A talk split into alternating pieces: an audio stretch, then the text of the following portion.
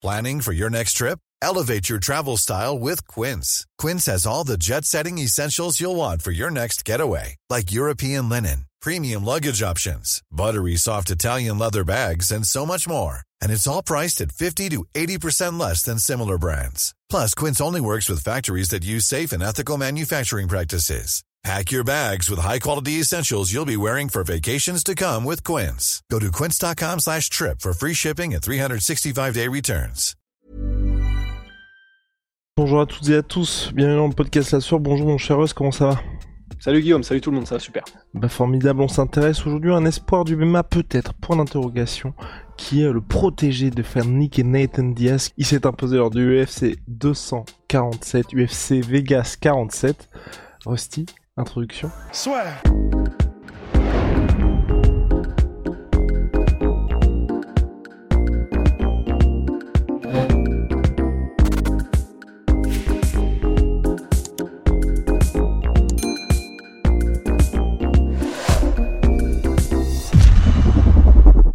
Donc Nicolas Maximov qui s'est imposé par décision partagée grâce à ses takedowns et à sa lutte, et Ross va vous parler de lui.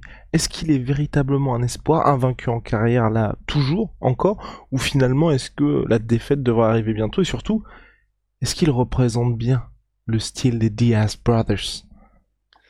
Bah, en fait, c'est assez intéressant, euh, Nick Maximov.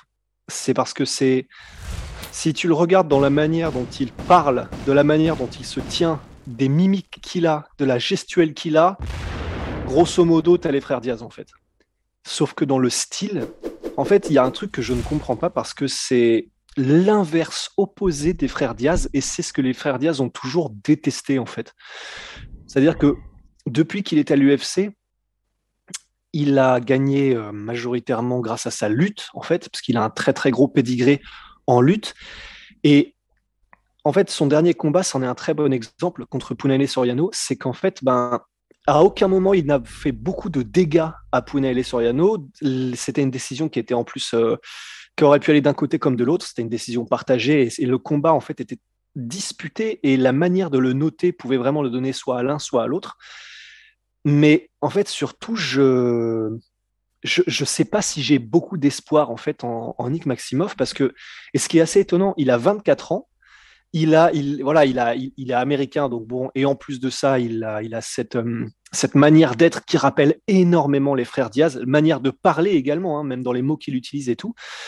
Et pourtant, au niveau du style et de l'efficacité, je, pour l'instant, je mets une énorme réserve en fait. Parce que même si avant d'arriver à l'UFC, il avait fini tous ses combats et c'est simplement depuis qu'il est à l'UFC qu'il a eu trois combats, trois victoires, mais trois décisions.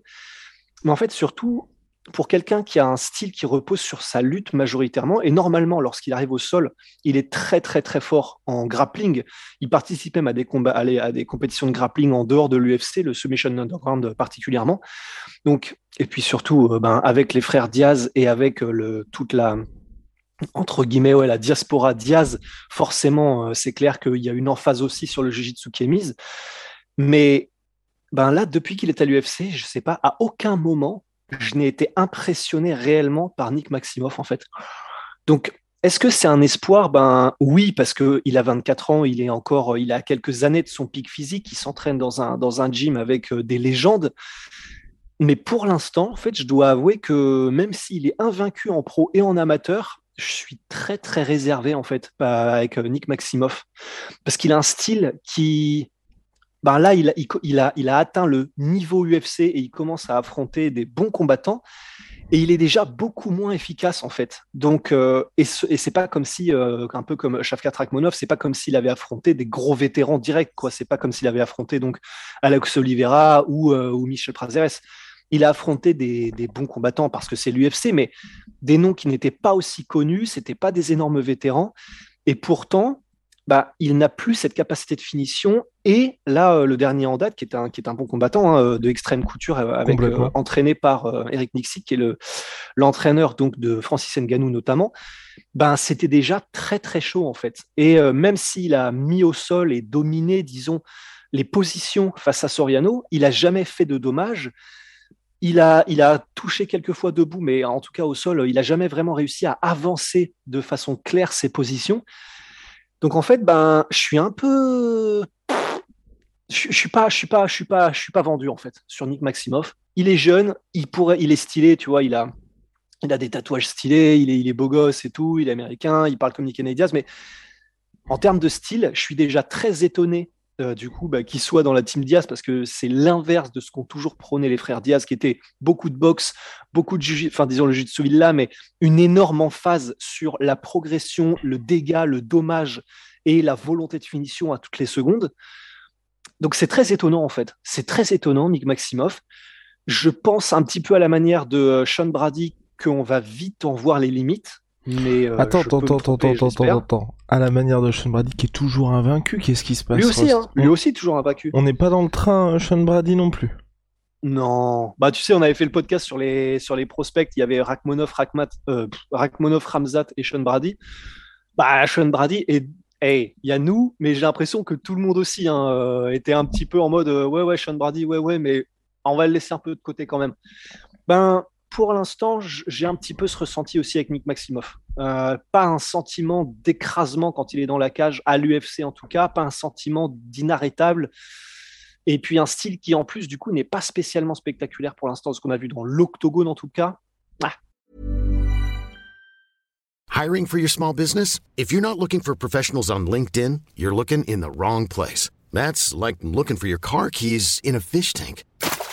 LinkedIn helps you hire professionals you can't find anywhere else, even those who aren't actively searching for a new job but might be open to the perfect role. In a given month, over 70% of LinkedIn users don't even visit other leading job sites. So start looking in the right place. With LinkedIn, you can hire professionals like a professional. Post your free job on linkedin.com slash achieve today.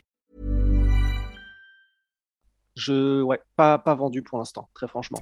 Est-ce que tu penses que son style pourrait changer justement au- avec les frères Diaz et peut-être s'orienter vers quelque chose qui est un petit peu plus autour de striking? Et peut-être également que arriver à un moment où victoire ou défaite, ça ne change plus pour lui à la manière des frères Diaz où il y a finalement que deux frères Diaz et c'est tout? Ah bah de toute façon, ouais, euh, ça c'est sûr. Il y a que deux frères Diaz et c'est tout. Ça c'est ad vitam aeternam à jamais. hein. Mais par contre, bah je sais, ça non plus, j'en serais pas convaincu. Parce qu'en fait, sa manière de combattre debout, euh, bah tu sais, il utilise euh, plutôt bien d'ailleurs et il a une bonne lecture, tu sais, des transitions. C'est-à-dire, il est capable de vraiment frapper dans les transitions entre les moments de striking et de lutte et tout ça. Il a, il a vraiment, un, il a un coup d'œil là-dessus. Enfin, disons, il est bien entraîné là-dessus visiblement et c'est quelque chose qu'il comprend naturellement. Mais euh, à part quelques kicks et et un bon direct, un bon cross du bras arrière, qui visiblement il a les mains lourdes quand même, je ne ressens pas en tout cas de, disons, de facilité ou en tout cas de, côté brillant, particulièrement en striking. Et en fait, le truc, c'est que, ben, tu là, le combat était serré contre Soriano.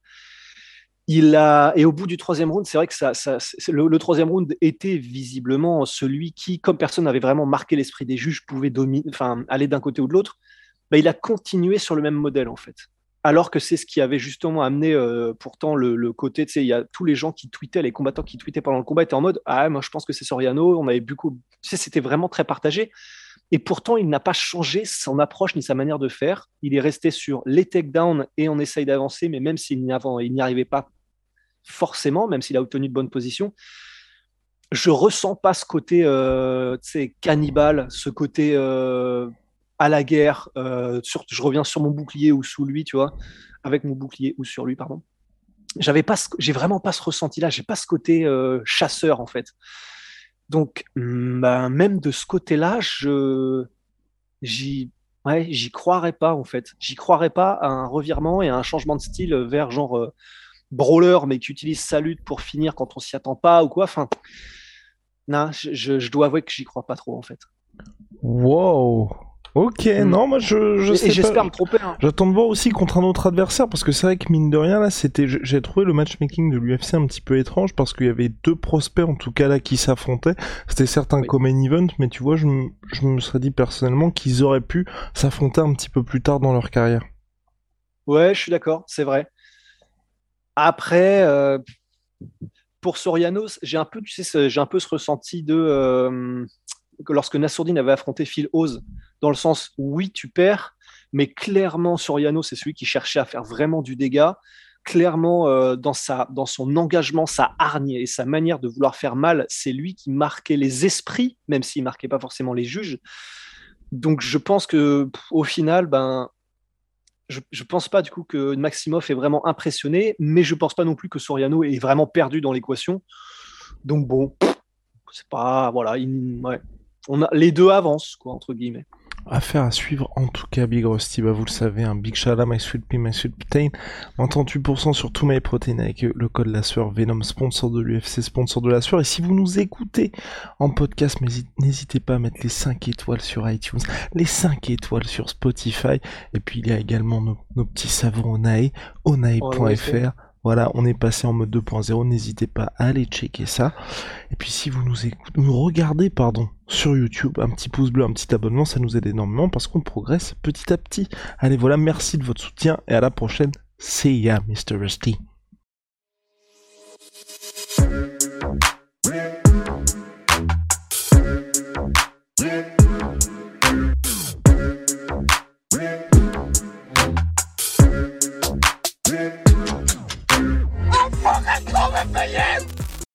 Et voilà, c'est la fin de votre épisode du podcast La Sœur. Si ça vous a plu, n'hésitez pas à nous mettre les 5 étoiles sur Apple Podcast ou sur Spotify. Vous pouvez aussi nous laisser un petit commentaire, ça nous aidera beaucoup.